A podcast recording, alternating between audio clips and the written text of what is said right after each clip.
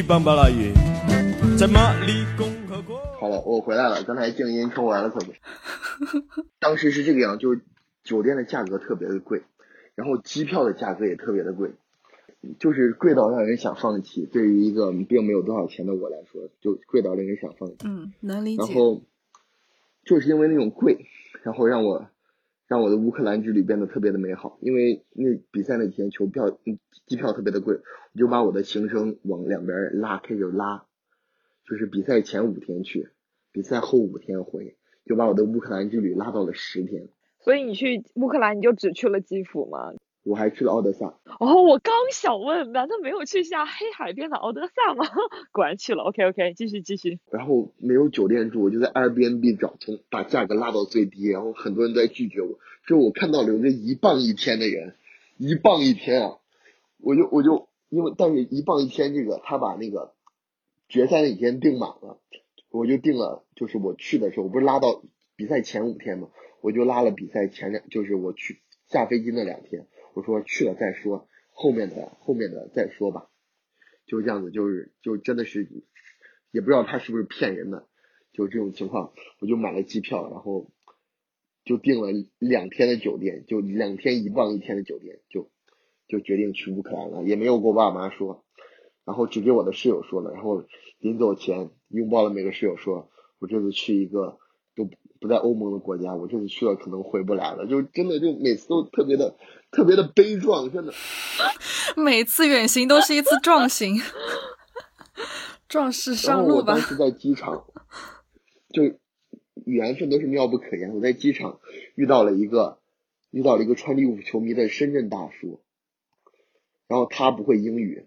然后我们就抱团，他有钱，我会英语，然后我们都是中国人，我们互相帮助，然后我们一起一起坐了飞机，然后去去了乌克兰。他为什么会一个人来乌克来英国呢？也非常有趣。他去利物浦跑马拉松，然后他去看利物浦英超最后一轮，结果他也没有想到利物浦能进欧冠决赛，他就把他的机票改签到了乌克兰，然后把他老婆送回了中国。就非常的真实啊，对的，然后我们就，我们当时是凌晨三点的飞机，然后到基辅是早上七点多吧，然后我们下飞机就觉得我操，这个城市好破烂啊，像中国的三线城市一样，这要不是欧冠决赛，我们都不会来的，就对这个城市非常的鄙夷，就就有这种感觉，确实有这种感觉，然后我们去了肯德基。然后我们坐的机场大巴换算过来就十块钱人民币，反正就是在英国那个坐个公交车都要十多块钱人民币的城市，你突然间坐一个机场大巴只要十块钱人民币，就觉得我离这里的物价太便宜了。然后我们去，当时我的我的那个我的那个房主他很热情，他热情的让我感到害怕。他说他来机场接我，就是。因为我不知道他对方是个什么人啊，他他花一磅对吧？一棒放一个晚上，还要来机场接我，这是什么服务啊？我感觉我会被卖掉，而且我还长得白白嫩嫩的，确实挺害怕的。然后那个那个深圳老哥，深圳老哥，我就说哥，你你带我去一下那个房主家吧。结果他就陪我走到了那个房主家。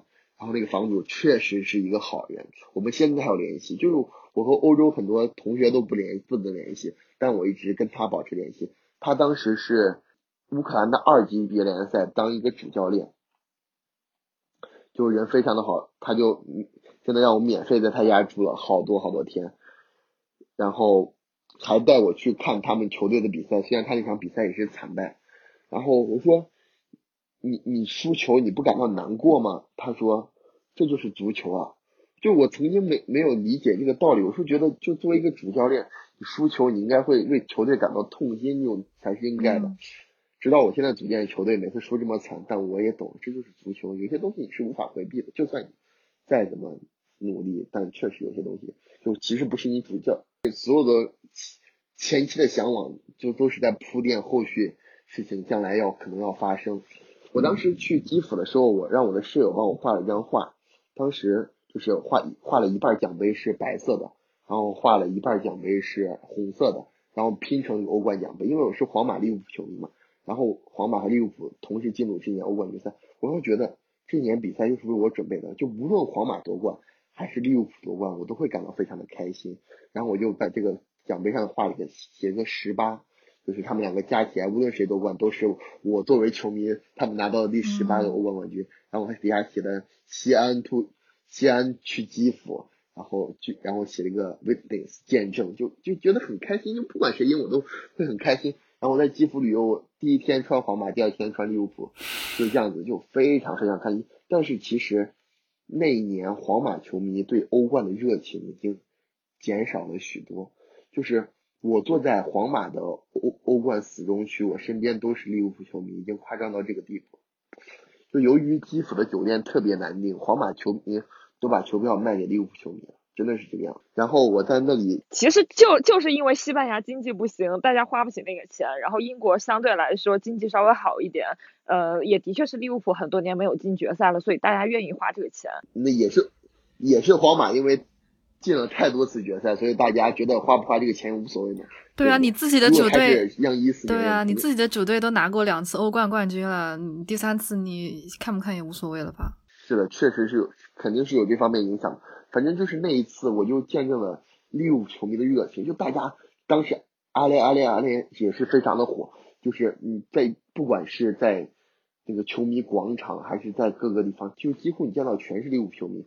所以决赛当天你穿的是谁的球衣？决赛当天你猜？那难道你穿了两件球衣？就是见机行事。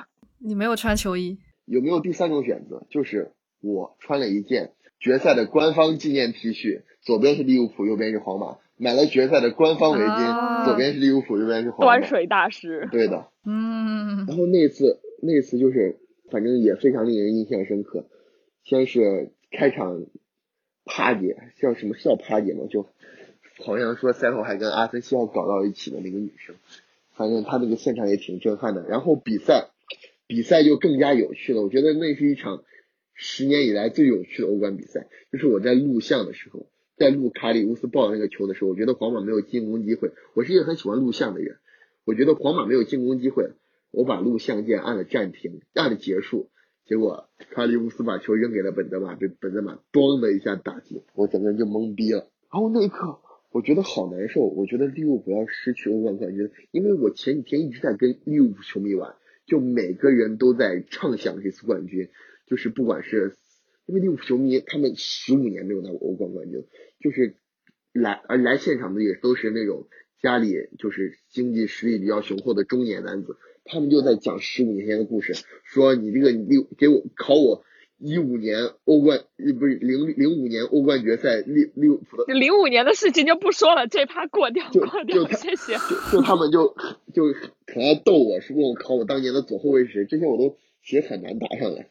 然后反正就是那几天一直在跟利物浦球迷混在一起，就对利物浦的感情就浓重了很多。突然间卡里乌斯这么一来，我觉得我我好像这场比赛不不是谁赢都开心，而是谁赢谁输我都伤心。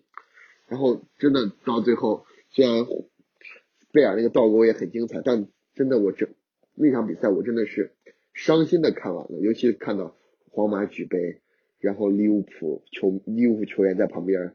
难受，我真的那场比赛就就是我一直在安慰自己，又给自己说，就是你要开心，这是皇马拿欧冠冠军了，你见证了历史，这是你曾经的梦想，但就是开心不起来，我就哭丧着脸，然后抱着一个假的欧冠气球奖杯，然后拍了一张照就走了。然后临走的时候，我真的就是专门去跑利物浦球迷那片区，跟利物浦的队徽合了一个影，哦，和我的那个舍友。当时我在乌克兰的时候，不是那后面几天被订满了吗？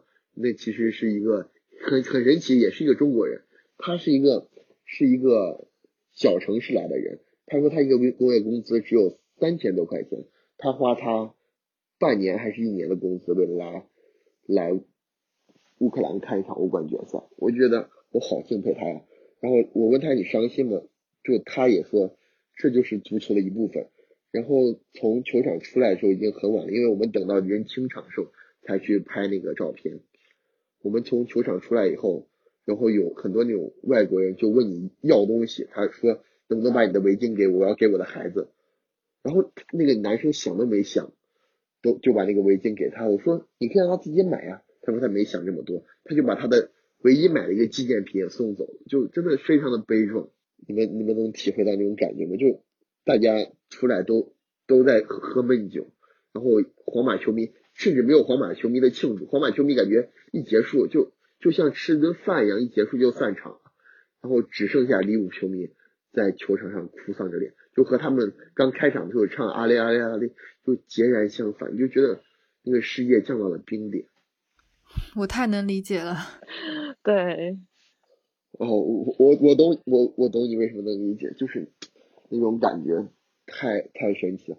然后后来我就在乌克兰也发生比较多神奇的事情，就比如我在乌克兰一个教基辅的一个教堂合影，我看到一个中国人，我说你帮我拍张照吧。结果我发现我帮我拍照的那个人是徐阳，然后站我旁边那个人是贺伟。也是奇遇了。他们本来以为你要跟他们合影，结果，对对对，我后来我们也合了影，就觉得非常神奇，就在那个城市。反正那那乌克兰那十天，我觉得是在欧洲我最美好的十天，就是我见证了一个就非常纯净的国家，就这个国家就就和他过去就像那种老式的俄罗斯电影那种感觉，就是他们的火车。他们的火车里播放的歌，他们的人，他们非常的友好。我在乌克兰就当时和小孩子合影拍照，就如果你在英国找一拍一个孩子，他们的老师或者他们的家长会拦住你说不要拍我的孩子。然后你在乌克兰，他们的老师会把他们全班同学聚集到一起和你拍照，然后他们小孩会主动找你握手，然后就谁不跟你握手，他们还会伤心，你还得去安慰他，然后再去跟他握。就你就觉得哇，这样的一个国家真的好美好。乌克兰还有个小故事，是女足欧冠决赛，当时女足欧冠决赛也在乌克兰进行，它当时是在欧冠男足决赛的前一天进行。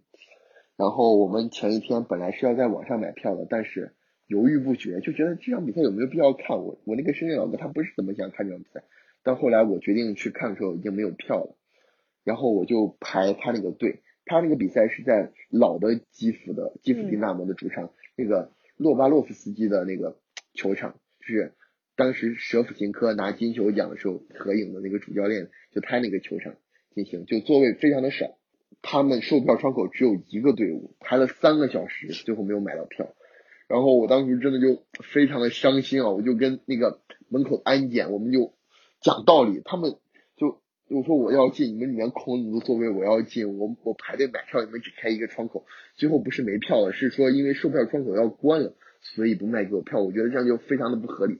然后他们说白了，人也非常的好，也没有这这样保安赶我走，就一直在跟我交涉这个事情。结果刚好旁边有一个人，他有三张票，然后他们只爱两个人把另外一张票给我，然后我进去请他们每人喝了一杯嘉士伯，我记得很清楚。结果他们看了九十分钟就走了，最后加时赛进了五个球，里昂拿了冠军，就非常的神奇。沃尔还是沃尔夫斯堡先进球的情况下，里昂连扳四个，最后拿了冠女足欧冠冠军，就是就三天看了两场欧冠决赛，非常有意思。然后我对还有一个欧冠奖杯合影，就是有他们当时真的欧冠奖杯会在基辅的那个一个商场里进行合影，然后我也是排队排了三个多小时的队，结果。到我前面那个人的时候，铁门拉下来，哦，我真的就特别的悲伤。欧冠 奖杯这么神圣的一个东西，就突然间在我前面停止了，然后我就冲去地下室，然后去去找拉欧冠奖杯的车。就当然这些东西，其实你知道是不可能真的让你再去看到的，他们也不会拿出来说你这么喜欢他，你去你去看，你去跟他合张影吧，他们不会的。但是你又不甘心，我就去冲。然后最后还是没有冲到，然后那个深圳老哥就安慰我，他说：“你都你这么年轻，你就来看欧冠决赛了，你和欧冠奖杯合影还有的是机会。”我说：“是是是。”然后就那天就就那种感觉，然后结果就后面过了两天，在那个番子里面就有欧冠奖杯合影，然后真的就跟欧冠奖杯合影，就觉得人生人生值得那种感觉，真的。嗯。你经历过的这一切，我们之前也都经历过，所以非常感同身受。对，就感觉不是我，我听了你描述的，这就是很就是情绪起伏很大的这些描述，然后就感觉啊，年轻真好，然后开始回忆我年轻的时候。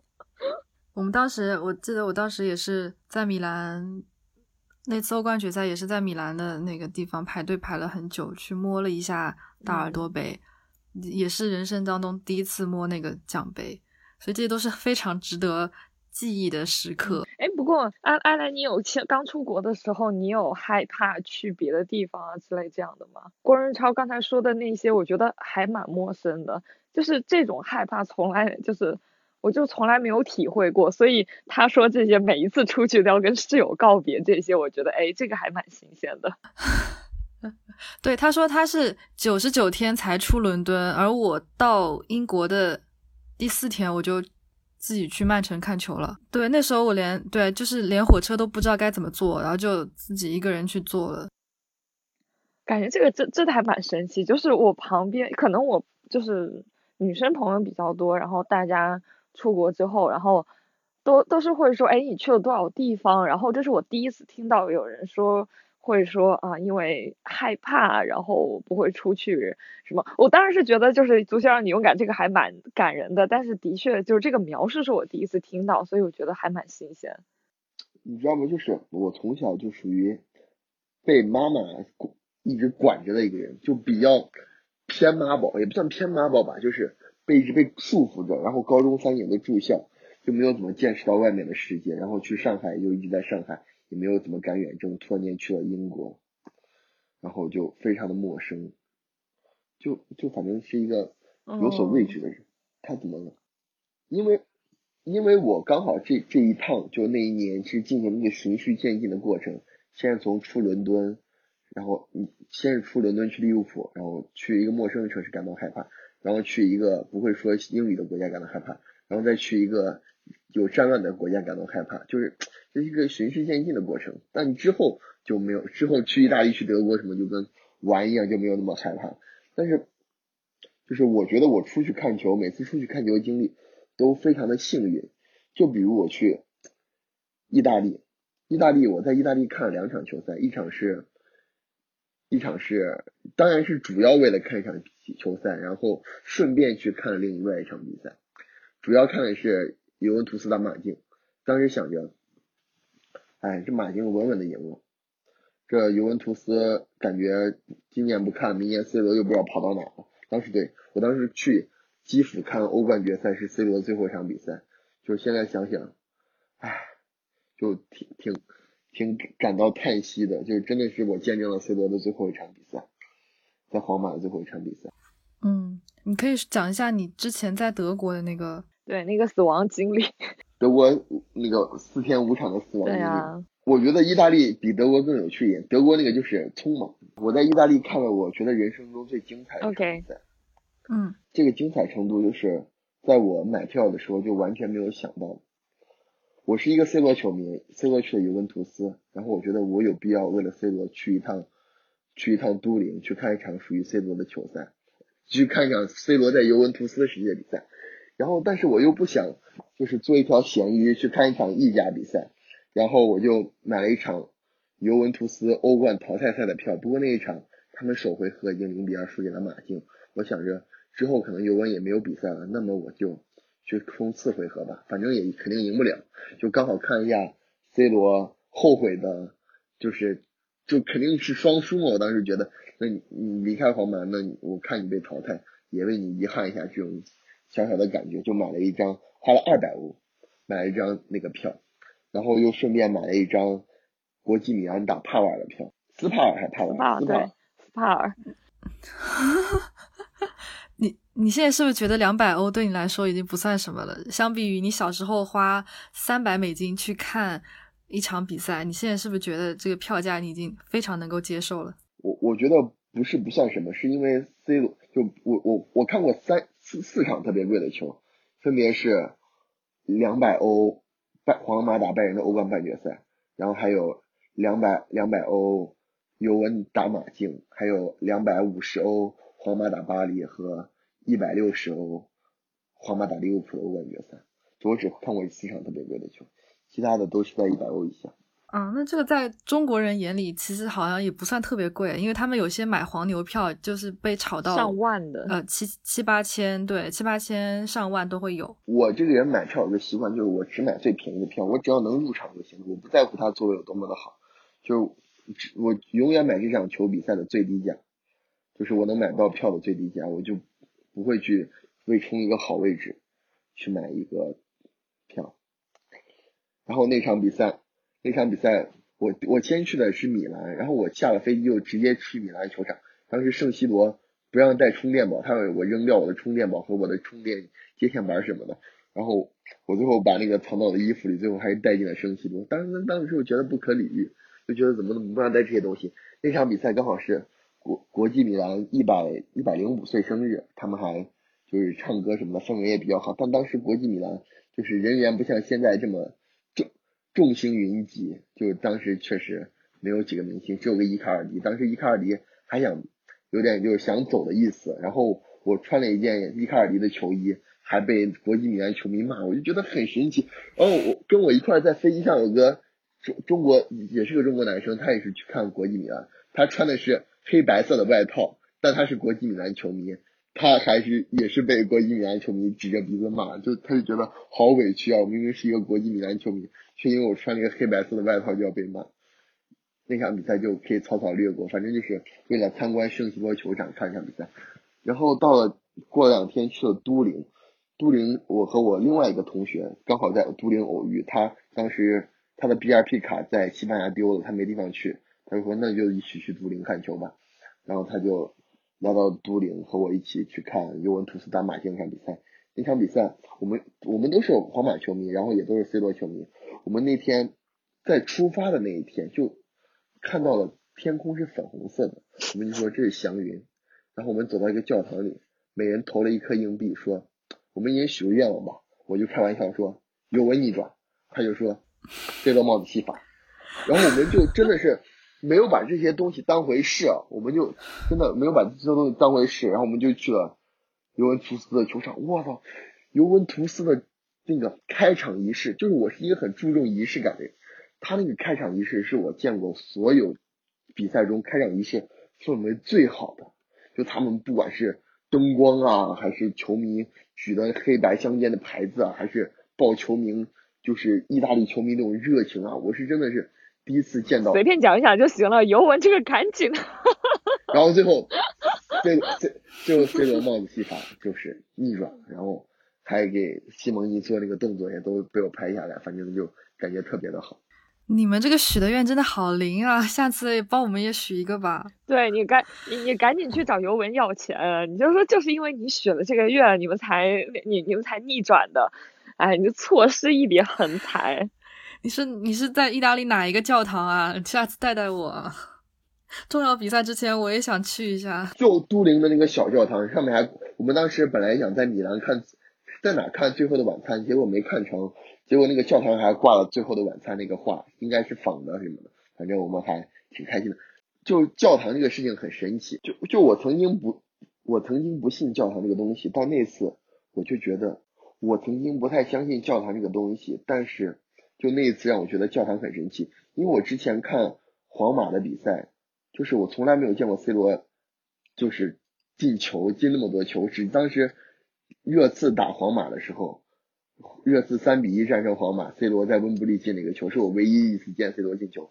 但那一次就 C 罗就突然间进了三个球，然后之后我冲了一场葡萄牙国家队的比赛，在葡萄牙的法鲁，然后我我也是。进行了同样的操作，在教堂里投了一个硬币，说 C 罗帽子戏法，结果他那天又上演了帽子戏法，那也是我最后一次见到 C 罗，就非常的灵，我我真的就就真的就相信了教堂，信了教堂的鬼，太神奇了。下次你许许愿之前，能不能先叫上我，我把我的愿望带带我，带带我，真的。反正就是在都灵见到了人生中最精彩的一场比赛，最最最令人就是。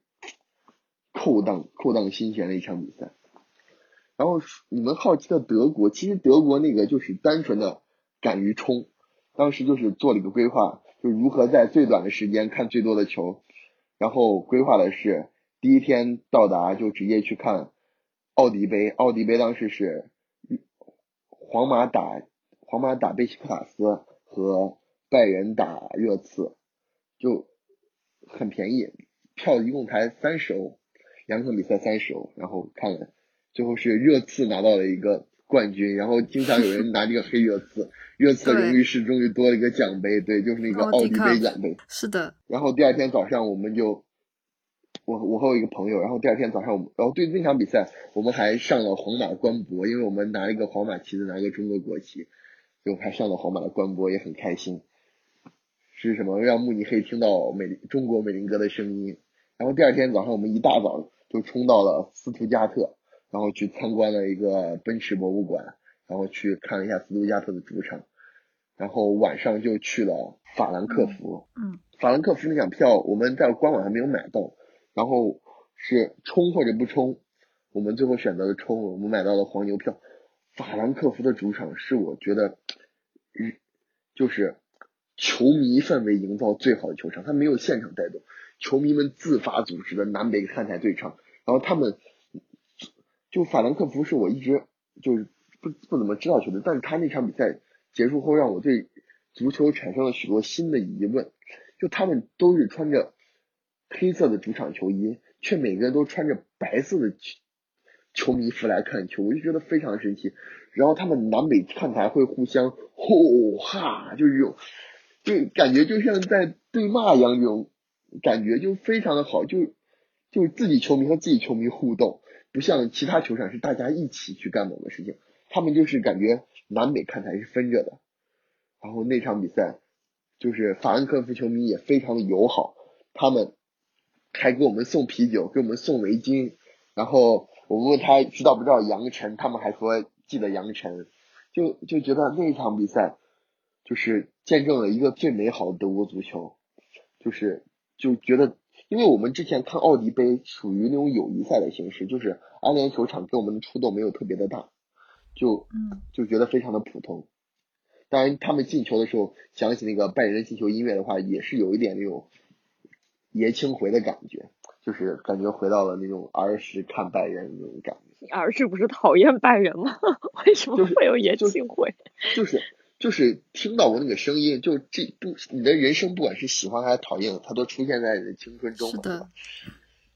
行行行，真的是很有仪式感了。嗯。然后到了到了那个第三天，我们去了去了多特蒙德，然后去了多特蒙德，我们的计划是看一场。看一场沙尔克，再看一场多特蒙德，结果沙尔克两天排的比赛竟然全部是在训练场踢的，然后我们最后就很遗憾没有去奥夫沙尔克球场，最后选择了一个替代品去看了一场德乙的比赛，德乙的波鸿队踢什么比赛？波鸿队，我对波鸿队的了解实在是非常的少，但是就是人生嘛，就是为了冲，然后我对波鸿队的了解又只有当时一零年世界杯郑大世什么在之后转回到了波鸿。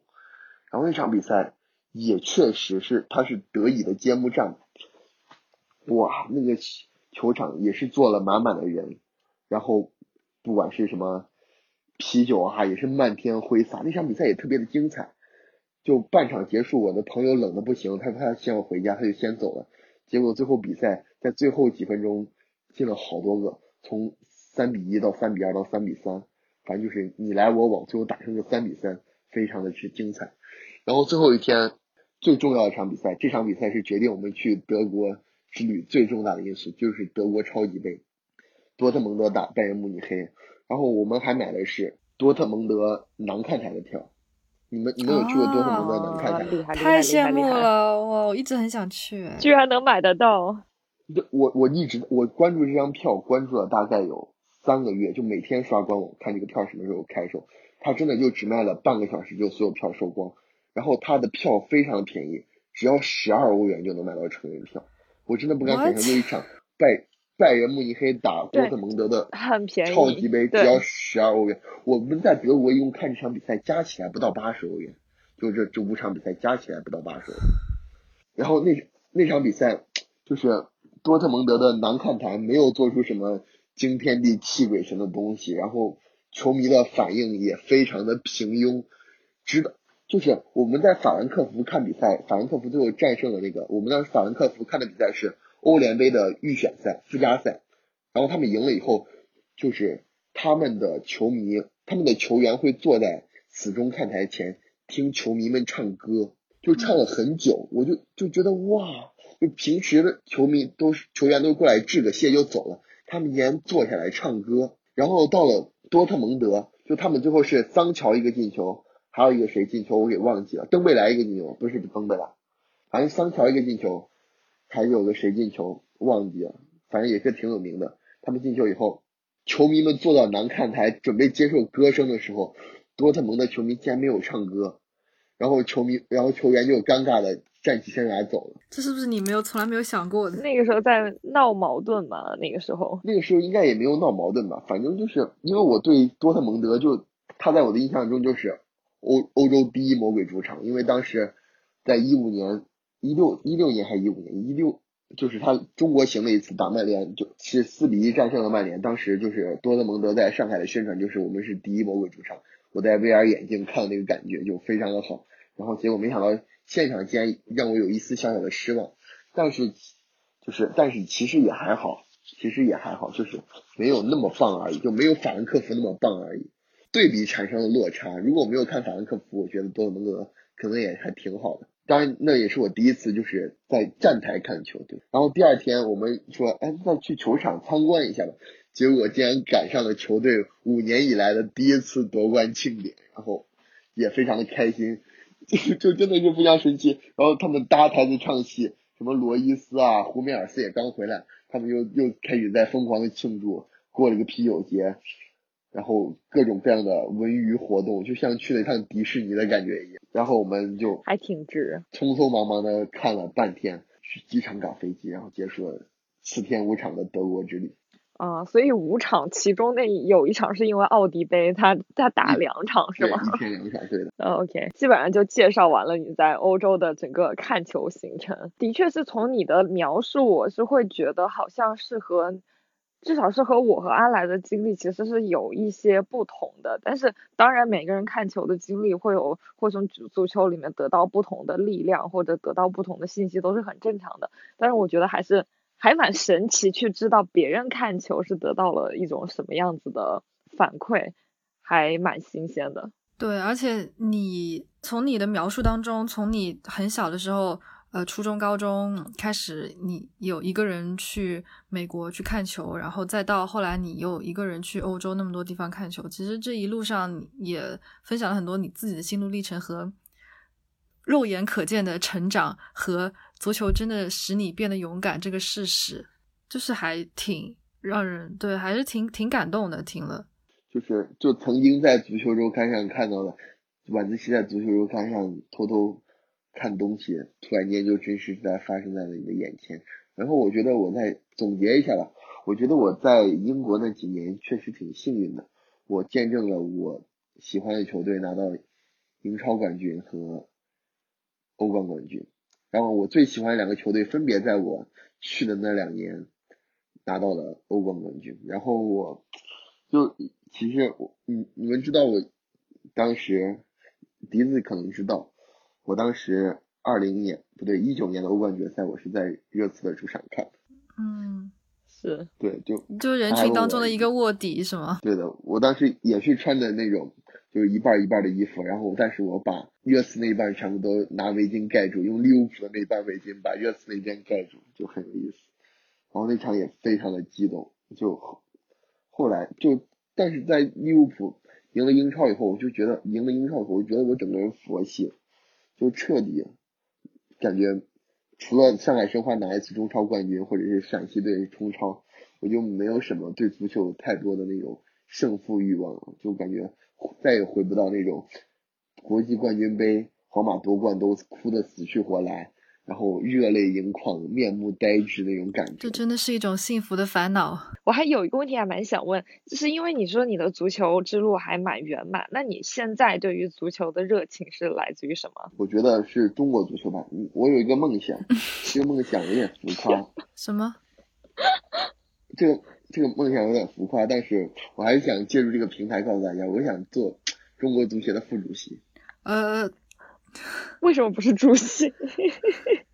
因为在我的印象中，我觉得主席是当官的，副主席是干事的，所以我想成为真正为中国足球做贡献的那个人。嗯，可以。就是你的那个这个如何做贡献的这个道路，你已经计划好了，就已经观察并计划好了，还是就就就只是啊随便做做梦这样？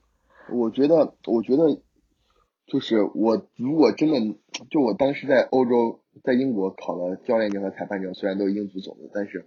我觉得，我曾经觉得我就是，就是我我我的梦想是成为像霍奇森、佩莱格里尼这样的人物，你知道吧？就是当他们在七十多岁、六十多岁还拥有这样的激情，去接受人们的掌声，然后去为一个地区去就去努力，就该一个该退休养老、享受天伦之乐的年龄，去接受球迷的指责、疑问、谩骂。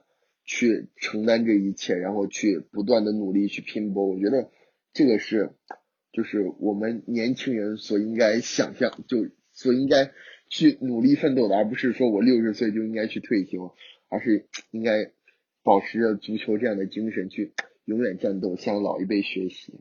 那那你以后会想要继续从事足球行业吗？如果为了你这个目标的话，你是不是需要？是在工作上也一直从事与足球相关的领域。对的，我我希望就如果等疫情结束了，我还是可以回到欧洲，然后去就继续从事有关足球的事情，再一点一点来嘛。我之前在水晶宫梯队当主当主裁判，一直在吹他们的比赛，就也挺开心的。就是我就觉得，就是我看他们 U U 多少 U 十二踢球和我们当时。踢球水平差不多，但到 U 十五比赛的时候，你就觉得真的是天翻地覆的差别。就我不懂那三年发生了什么，就真的差距好大。你就觉得，而且那个，而且他们的孩子的眼中充满了那种血性。就是我不是说我们中国孩子不好，但是我在就回国这段时间，我看中国的青训，我就觉得他们还是在玩过家家的一种游戏，就丝毫没有那种就责任感。就我觉得责任感是一个很重要的东西，就是。就你有责任感，你才会愿意承担这些东西。就我在我看那些 U 十三那些水晶宫小孩，就他们眼中充满那种鹰的气势，就那种责任感，就肩负着整个球队的使命。就是一个小孩子有那种眼神，我觉得是非常的神奇的。就是在在国国内吧，我就是青训的时候，我也都会去注意两眼，就没没有那种感觉，感觉还是过家家。就我也在努力尝试吧。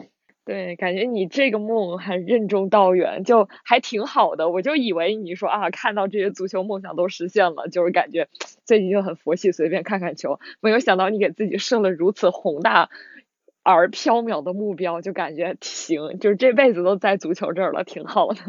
是啊，就是嗯，就是还是心中有个小男孩在不断的敲自己，就像回来组织这支球队一样，确实。就是理想和现实还是差距挺大的。我想着就是大家重新聚在一起就会非常的开心，然后大家为了共同一个目标去努力去战斗。但事实就是发现，其实大家热情就是初次相聚。当你把那次每年一次、每年一聚的美好变成了每周都要相聚的时候，就是人们的热情就并不是每个人都像你一样热爱足球，他们就会不想来，觉得踢比赛没意义。输球了不开心，然后买新球衣没必要，然后就各种各样的问题去困扰着你，因为然后大家也工作，下班了不想来接妹妹放学，然后陪老妈洗买菜，就各种各样理由都开始萦绕着你，你就有时候确实也想过，就是要么就算了吧这种感觉，就觉得好像大环境不合适，但是也在一直坚持，就就。挺好的，就哎，那我可以再问问你们踢业余联赛的这些球队，就是他年龄有限制吗？然后他你的对手们的年龄范围大概是怎样？哦，我们现在踢就是说白了，我们挺菜的，我们就是我们就是把一群就是刚毕业的人聚到一块儿，然后对手其实我这么跟你讲吧，我们踢陕乙的时候，对面有六个河南建业退下来的，然后那场比赛我们。因为袜子没有穿整齐，然后只只让上了七个人，就七个人打对面有六个河南建业的，最后输了个零比十五，就很惨。哎，陕乙是什么联赛啊？陕西足球陕西足球乙级联赛，就是很业业余比赛，相当于陕西足协举办的。然后他们是退役球员吗？应该是梯队退下来的，有还算比较年轻。反正大多数人都是比我们大六七岁的，就真正像我们这个年纪段的比较少。是你们这个年纪段的人就很少去踢球，更不要说去组织一支球队来踢球。是大概是这个现状嘛？因为我不踢球，所以我没有办法了解这个。就我们这个年纪段的人，大多数就是踢踢野球，然后打打非法，然后打打英雄联盟的多。其实真正踏入球场的人真的是越来越少了。像我们曾经高中这些队伍。也三十多号人，现在真正踢球的也就四五个了。所以足球人口还是一个蛮大的问题，足球人口也老龄化。而且足球场的价格，就现在大学校园也不让进了，足球场的价格也都挺贵的。上海申花那个虹口足球场，踢一场十年级的比赛竟然要十万块钱，真的是太夸张了。正式比赛要十万块，租虹口足球场两个小时要就是那种单位组织的，会有时候会租两个小时去。就是给单位造造势，或者是就组织踢一场球这种。哎，那正常就比如说在外面租一个可以踢球的草草地或者一个区域，那就七七七八百，就还其实也还好。哎，我我我我也是人多。在此，我想夸一个夸一个球迷组织，叫做热刺节操巷。我真的觉得热刺节操巷是一个。非常牛逼的，他们真的能就把热刺这个热刺这个就是在中国其实没有那么太多知名度的球队，就做的就各个大城市都会有比有线下的活动去看，我就觉得非常的棒。我去广州的时候去看了一场热刺的比赛，就就当时，然后第二天我想去看切尔西打利物浦，我都找不到组织。嗯，好的，我会把就非常我会把你的这段夸奖。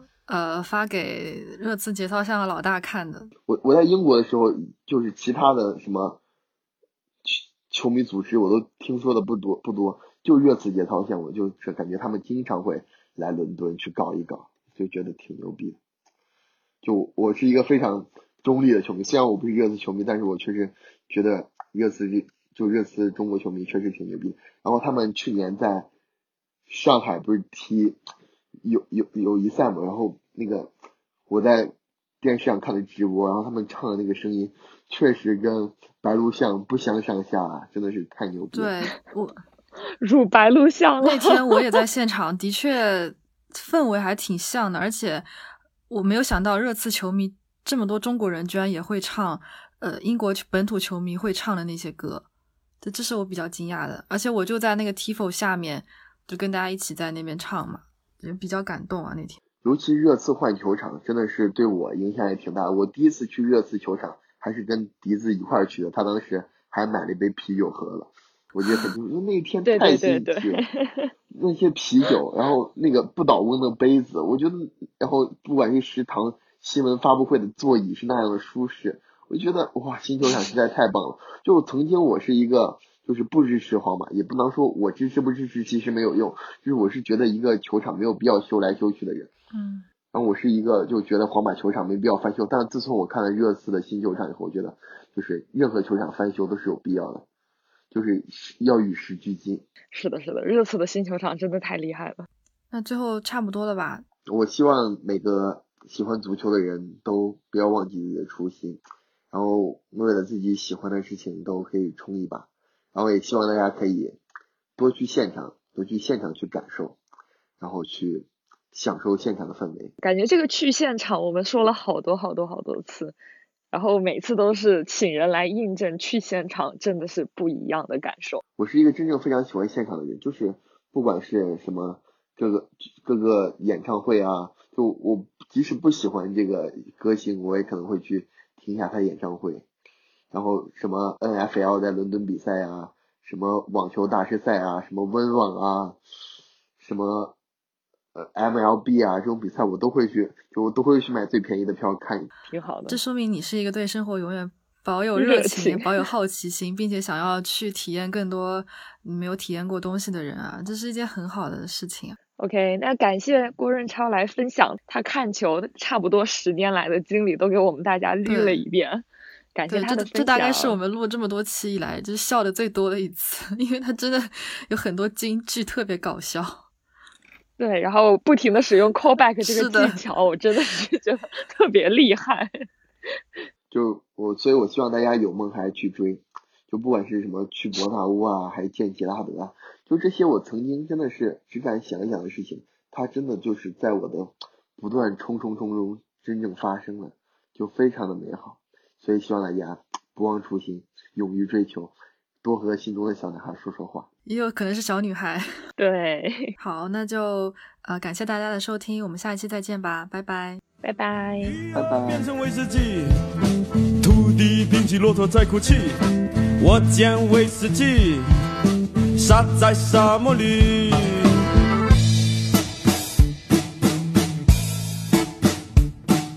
我当然知道葡萄牙在西班牙隔壁，你也非常清楚，我现在还深爱着你。沙漠中的摇滚乐冲出了沙漠，地球以上的苍蝇还留在地球里。我想今夜我喝多了，不过话又说回来，为什么你还是滴酒不沾？为什么你还是铁石心肠？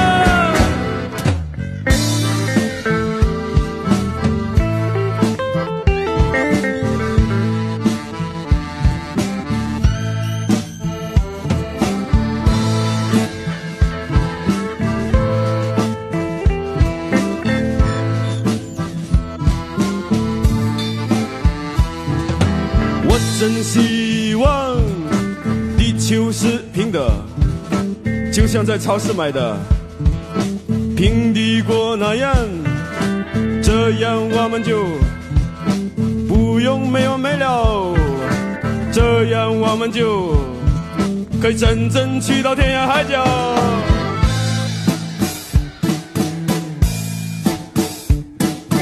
从西伯利亚到蒙古大草原，从泰国柬埔寨到老挝缅甸，从列宁格勒再到旧金山，一路上带着无塔标新金山。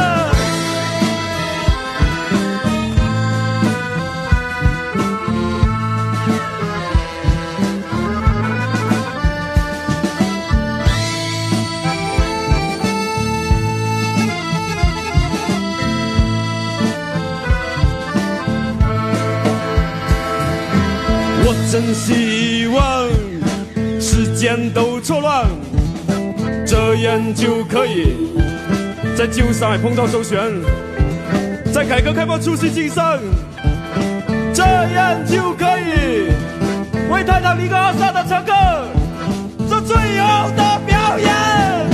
我想